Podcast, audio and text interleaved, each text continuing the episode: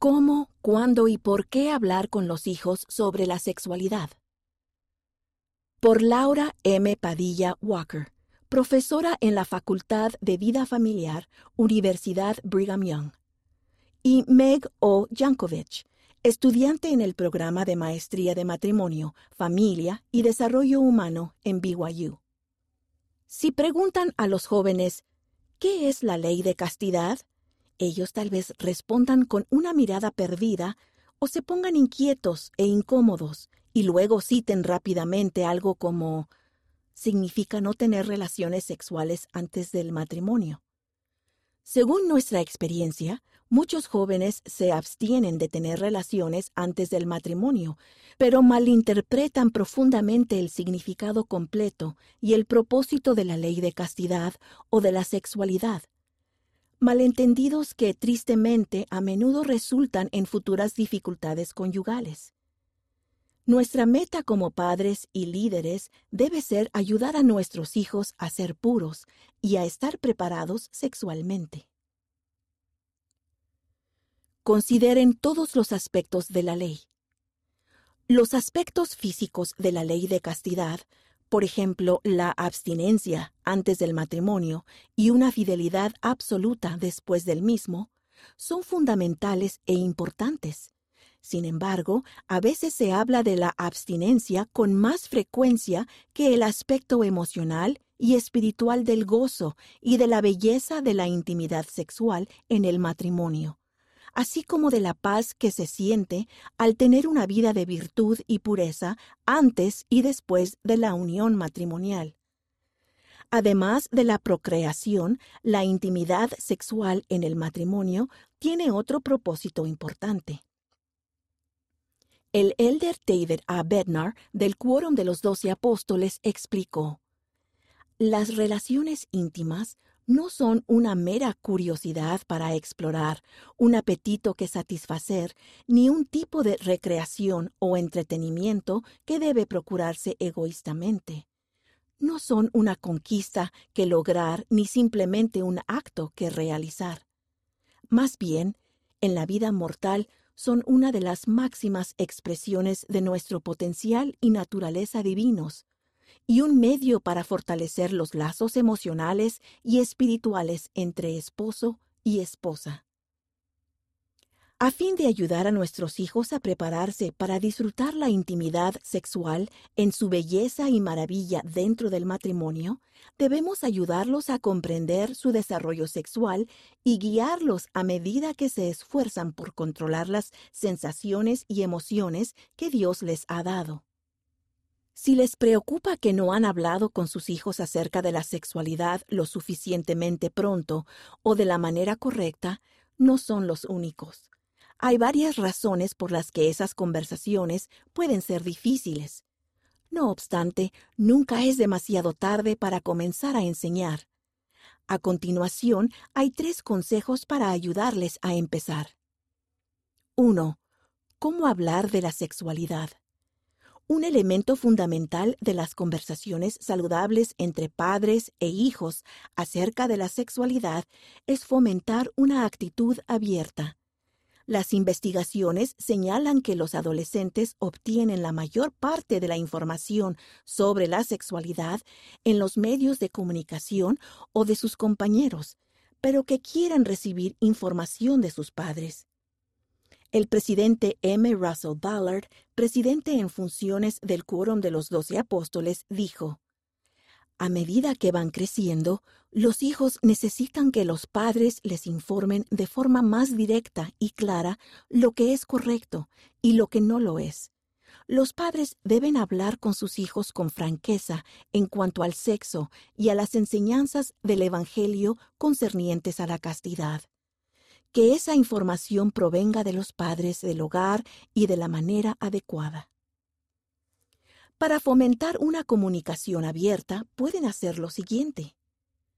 Comiencen cuando los hijos son pequeños a utilizar el nombre correcto de las partes del cuerpo. Eso les enseña en cuanto a su maravilloso cuerpo y les proporciona las palabras que necesitan para estar saludables e informados.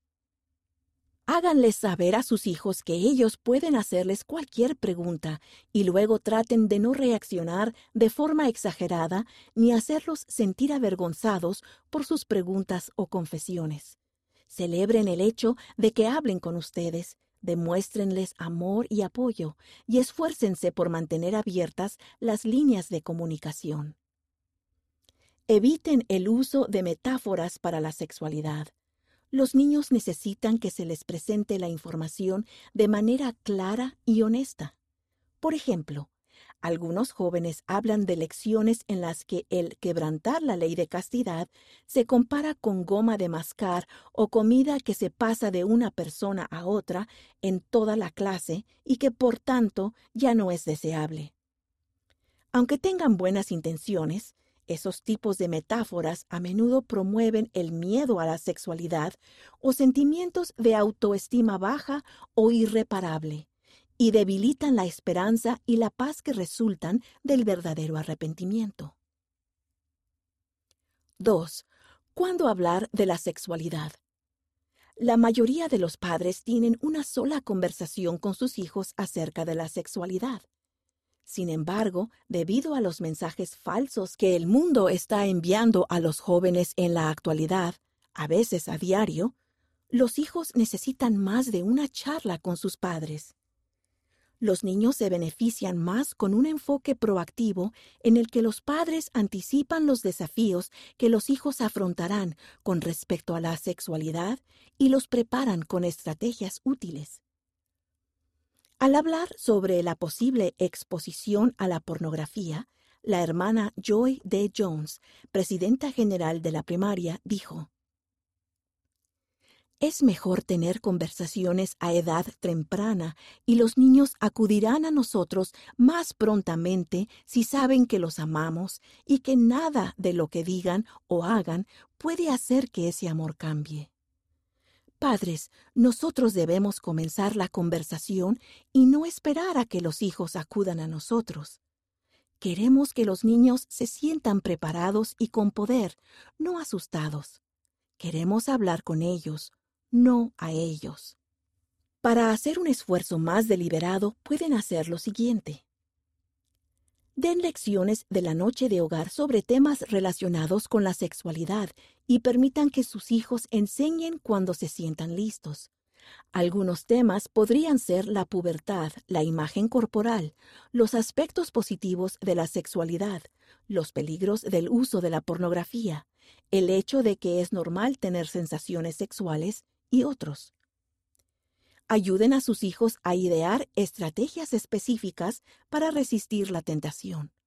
Por ejemplo, si un hijo está luchando con pensamientos o comportamientos impuros, piensen juntos en qué se debe hacer cuando aparecen dichos pensamientos.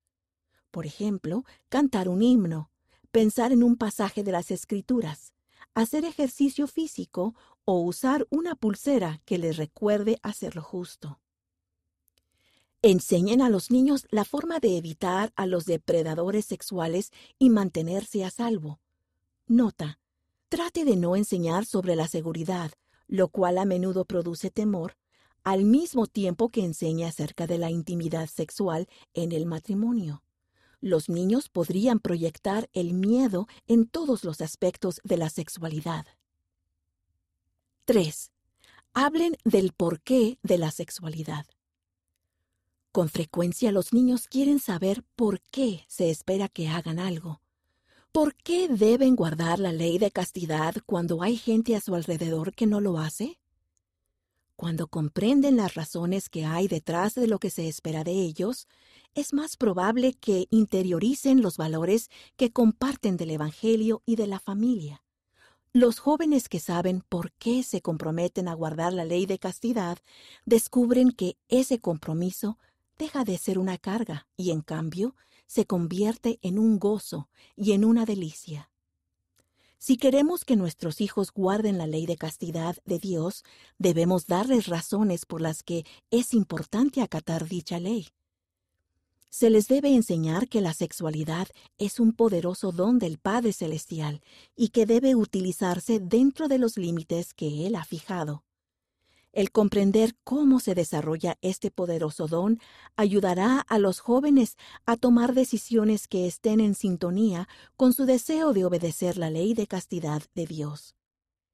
Al analizar el desarrollo sexual con sus hijos, considere las siguientes enseñanzas. La sexualidad es parte inherente de cada hijo de Dios. Somos creados a imagen de Dios, lo cual significa que nuestro cuerpo, incluso nuestros órganos sexuales, son una creación divina. Experimentar sensaciones y excitación sexuales es normal. Los niños no necesitan actuar de acuerdo con esos sentimientos y sensaciones, sino que pueden tenerlos presentes. Eso significa notar los sentimientos sexuales, pero no juzgarlos negativamente. Las investigaciones han demostrado que la concientización puede ayudarnos a tomar mejores decisiones que están en armonía con nuestros principios y metas, tales como vivir la ley de castidad.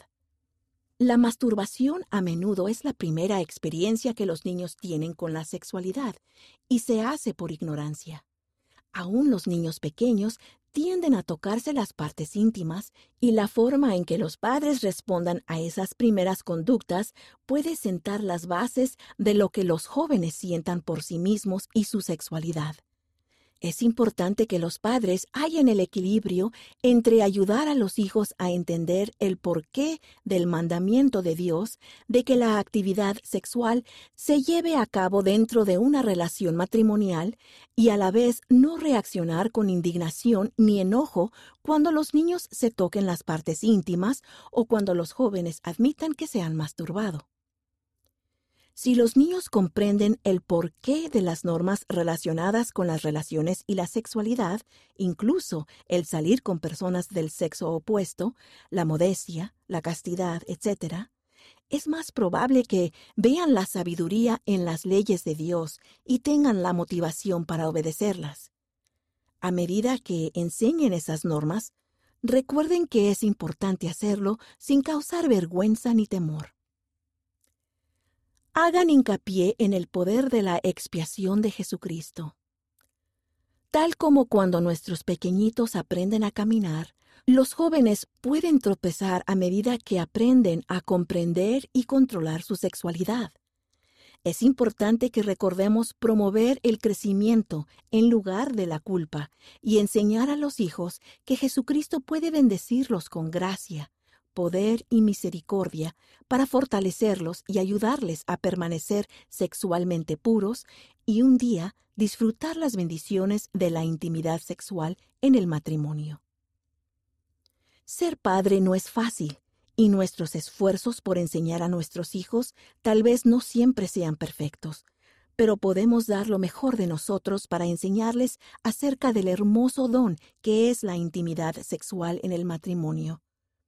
Si sentimos que nos quedamos cortos, podemos mejorar con la ayuda del Señor.